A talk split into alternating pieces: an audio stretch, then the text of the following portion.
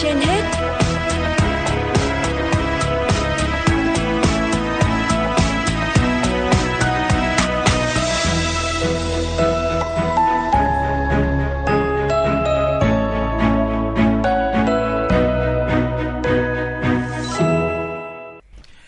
Võ Nam và Khánh Hà xin kính chào quý vị thính giả. Quý vị đang nghe chương trình Sức khỏe trên hết của Đài Phát thanh và Truyền hình Hà Nội. Thưa quý vị và các bạn, tai nạn đuối nước có thể xảy ra trong các trường hợp như ngạt nước, những người không biết bơi ngã xuống nước hoặc trẻ em ngã cắm đầu vào chậu nước hay bồn tắm, ngất đột ngột khi vừa tiếp xúc với nước, lặn sâu dưới nước khi hết hơi không ngoi lên kịp thì bị ngạt, bơi quá mệt, cơ thể mất nhiệt do nước lạnh, bị chuột rút rồi ngất đi. Hậu quả có thể dẫn tới các di chứng nặng nề hoặc tử vong ở trẻ.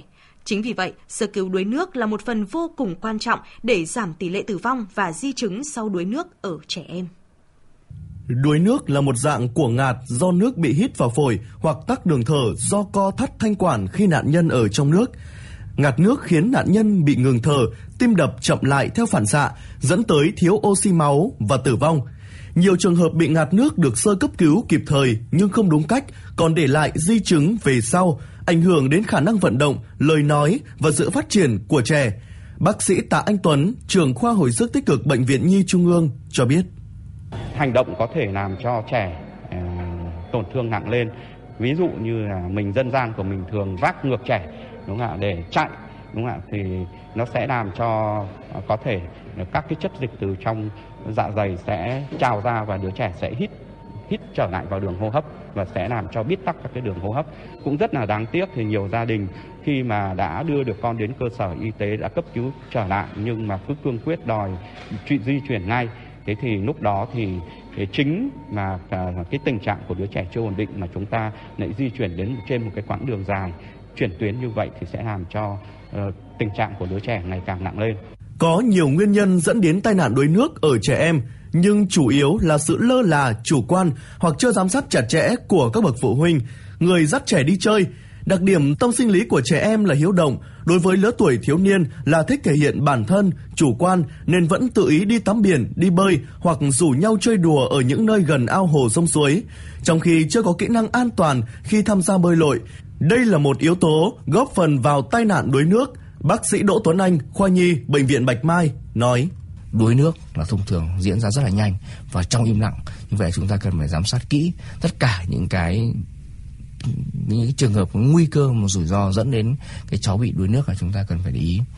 Và rồi tiếp theo, một trong những cái mà cực kỳ quan trọng, nó là phòng bệnh cũng phải, mà điều trị cũng phải, đó là tất cả chúng ta, đặc biệt là người lớn, bố mẹ hoặc là những nghề nghiệp hay những đối, những cái đối tượng nào mà làm liên quan đến các bé thì cần phải học được cái kỹ thuật, cái kỹ năng hồi sức tim phổi khi mà trẻ bị đuối nước bị ngừng hô hấp ngừng tuần hoàn thì chúng ta biết sử dụng cái kỹ thuật hồi sức tim phổi biết được khi nào và biết được làm như thế nào thì cái đó rất là quan trọng thì khi mà chúng ta mà hồi sức tốt thì lúc đó chúng ta có thể cứu được mạng người còn nếu mà chúng ta không biết chúng ta lại uh, không rõ về kỹ thuật đúng thì lập tức là chúng ta sẽ đánh mất được cái cơ hội sống của các trẻ bị đuối nước.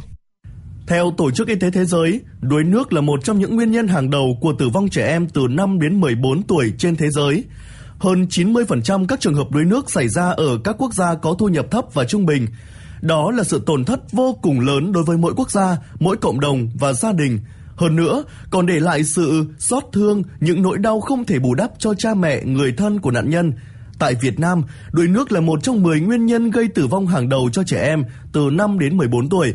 Các chuyên gia khuyến cáo khi gặp nạn nhân bị đuối nước phải nhanh chóng đưa lên bờ, cần bình tĩnh đánh giá tình trạng của nạn nhân. Nếu nạn nhân bất tỉnh, có ngừng tim ngừng thở, cần áp dụng ngay các biện pháp cấp cứu, ngừng tuần hoàn, kiên trì đến khi nạn nhân có nhịp thở trở lại thì nhanh chóng đưa tới bệnh viện để cơ sở y tế gần nhất được điều trị kịp thời. Trên đường đi vẫn phải cấp cứu cho nạn nhân để đảm bảo hô hấp và tuần hoàn. Trong trường hợp nạn nhân khi được đưa lên bờ vẫn tỉnh táo, tự thở được, cần lau khô ủ ấm, đưa đến cơ sở y tế để được theo dõi và điều trị.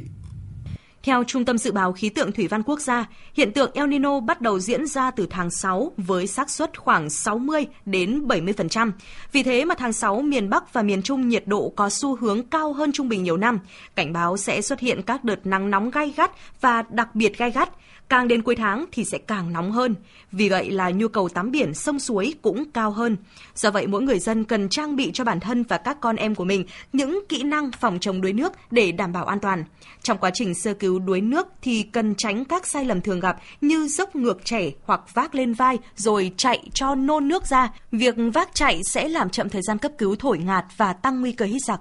Các bước cấp cứu khi bị đuối nước Bước 1. Gọi người giúp đỡ và nhanh chóng đưa trẻ ra khỏi mặt nước bằng mọi cách. Bước 2. Đặt trẻ nằm chỗ khô ráo, thoáng khí. Bước 3.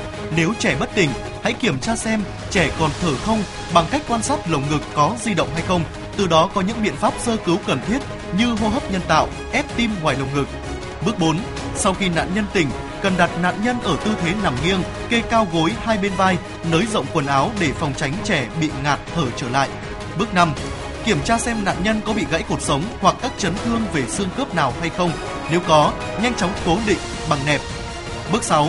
Lau khô người, thay quần áo và ủ ấm bé, sau đó nhanh chóng đưa đến cơ sở y tế gần nhất để các bác sĩ xử lý các bước tiếp theo.